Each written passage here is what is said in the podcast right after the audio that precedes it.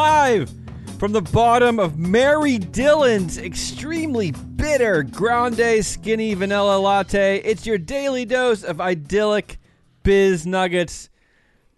They were idyllic last week. Probably week. the only show known to uh, humankind that can reference uh, Mary Dillon and not even, uh, you know, just keeps going.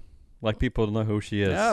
Yeah, Joined it. as always by esoteric Emma Lurking and maladapted Matt Moscardi. I'm a Blaze trailer. Today in our regifted bag of nuggets called December 13th, 2021 Tornadoes, Black Washers, Algorithms, and some wokish numbers. Ooh, now that's foreshadowing. Let's start with tornadoes. Saturday, tornadoes ripped through six states. The headlines are grim and terrible. The early death toll is around 100 people, and businesses like Amazon have been a target with people asking why anyone was working while a tornado, a tornado, bore down on them. This is a headline from Business Insider yesterday. Quote, it's inexcusable that Amazon asked staff to work during severe weather that collapsed a warehouse roof in Illinois, Union says. Or this one from The Guardian. Quote, Kentucky Candle Factory, questions arise over why staff worked during tornadoes. The candle factory actually has been an epicenter for death and destruction as the entire factory was basically wiped off the face of the planet, the third largest employer in the region. Here's the money quote from the Guardian article. Quote, scented candles made in the plant eventually found their way onto the shelves of prominent U.S. retailers like Bath and Body Works. Shifts were going around the clock to fulfill Christmas demand.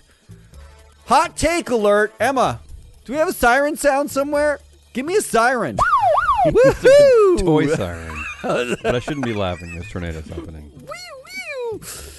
Are you ready to smell what I'm cooking? Yep. Because all of these articles, all of these articles imply there's some deep state of evil corporations flogging their workforces that they pay with baked beans and Q-tips into working during a hellscape of weather that these same corporations brought on by sending 60-mile wild smoke signals into the air for the last hundred years. Climate change destroying us.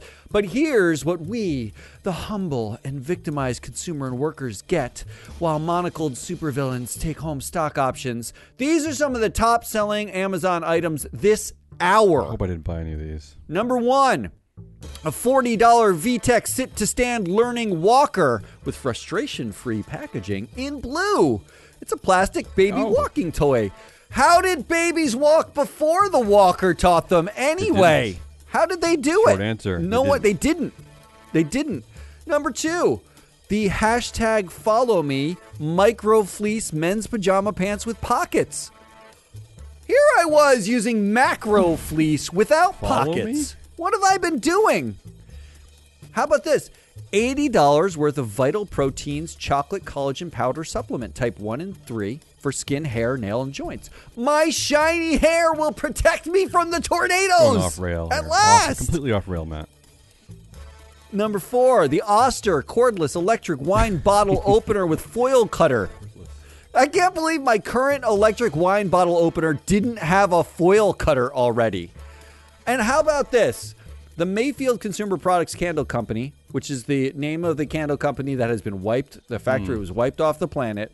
They make such things as Endless Weekend, a three wick candle scented with magnolia, mandarin, and coconut water. It smells like a chemical version of the time I had sex in Endless Aruba. weekend. This is that's, like the that's anti-corporate. these are things. these are things th- that we all need.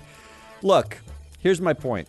Please. You don't get a headline in 2019 from the New York Times like this without being a dick. Quote Amazon pushes fast shipping but avoids responsibility for the human cost. Right? Amazon, you're a dick. We know that. That's fine. But here's the real reason Amazon warehouse and Mayfield consumer products factories were open during tornadoes. Us! We're buying collagen implant electric cork bottle openers with foil cutters. Now, let that sink in. That all these people were working during the Christmas rush because morons like us have decided it's important to get useless presents for everybody while I drink a collagen shake in my micro fleece pajamas and think about which hand soap really is the hand soap of the season.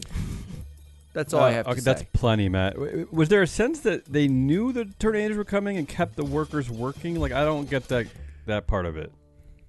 There was an alarm apparently 20 minutes earlier, and they Well, told them to 20 shelter in place. So, I I mean, I don't know what we expect here. Was Amazon supposed to send everyone home into the tornado? Eh, Were they supposed to sit in the warehouse and all die? Maybe they shouldn't have been working because we don't need rubber chickens. I've been chickens. telling that people to badly. spend less, Matt. I don't know why they're not listening. All right. Owner of private equity firm backed by Coors and other wealthy families is accused of misusing funds. This is a shocker.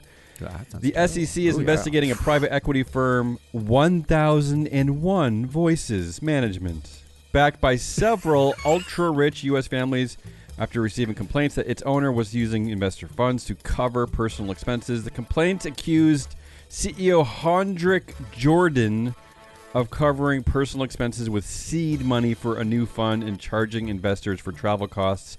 So, who is 1001 Voices? Good One thing is clear: the one voice must mean CEO Hendrik Jordaan, right? I mean, why else would you? It's only a thousand. yeah, why him. else would you add that? Why do you need to add that? I don't really. You need that one. Here's what the website says. Uh, this is great gobbledygook uh, corporate speak here. This is even better than an endless uh, weekend candle, Matt.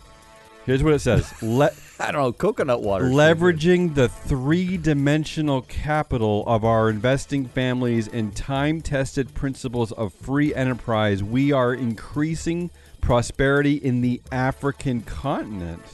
Ooh. wow. Three dimensional investing is that length, depth, and height? Is that the Here's all I know. Uh, website, lots of black faces. Lots of black faces. They Oh, did well, it. Okay, that's is that the thousand But when you click on the who we are, what do you see? You see eight wonderful white male faces. oh, and the that's only diversity thousand here is that five of eight, this is true, five of eight are showing their teeth. That's that's the only diversity I could find. I know I'm I'm actually dead serious. And, what's that as a percentage? Seventy. and when you scroll down a bit, you can see their office locations. This made me chuckle. This is my first office location pop up ESG analysis. I'm very excited. I I am now making fun I of a like company's corporate governance based on their office locations. So so I uh, had to, get ready. Here we go in order. And again, this is a. A, a, company full of black faces. They pur- purport to be saving the African continent. Here's the here's their three dimensional black locations. faces. The first one is Greenwich Village, Colorado. A, su- a su- uh, yeah, a suburb of Denver. Greenwich Village, uh, Grenwood, sorry, Greenwood Village ranks number 31 for highest income places in the United States, and its population is 1.14% African American. That's Greenwood Village, Colorado. That's the first location. Okay, one point one four. Number Okay. two, Got it, got it. Stellenbosch, a university town in South Africa, surrounded by vineyards and filled with some of South Africa's finest Dutch colonial architecture. Number Pretty. three, Oh. Cape Town, South Africa. You know, South Africa. Say no more. Wink, wink. You get where I'm going here. And finally, Mauritius, an Indian Ocean island nation known for its beaches, lagoons, reefs, and its distance from the African mainland. An island that is technically part of Africa, but is as far from Africa as an island that is technically a part of Africa can be. I think it says that somewhere in the official language. So far, in fact, that 66% of its population are Indo Mauritian, who are descendants of Indian laborers, so really not African at all. This is sort of like running for senator in Kentucky, but your campaign headquarters is in Hawaii. That's it. That's all I gotta say. That's that's the Yeah, government. you don't only you get you don't get geospatial governance takes yeah. anywhere. Good but luck here. finding this at Glass Lewis, my friends. You know what other takes you can't get from anywhere else? You know what it is? algorithmic bias takes. How'd you know? wow. A group called the Data and Trust Alliance has started an anti algorithmic bias initiative to prevent discrimination in automated hiring software. All right. Yay. Right. They have developed a new tool that will use a set of 55 questions to evaluate the bias of a company's AI hiring software.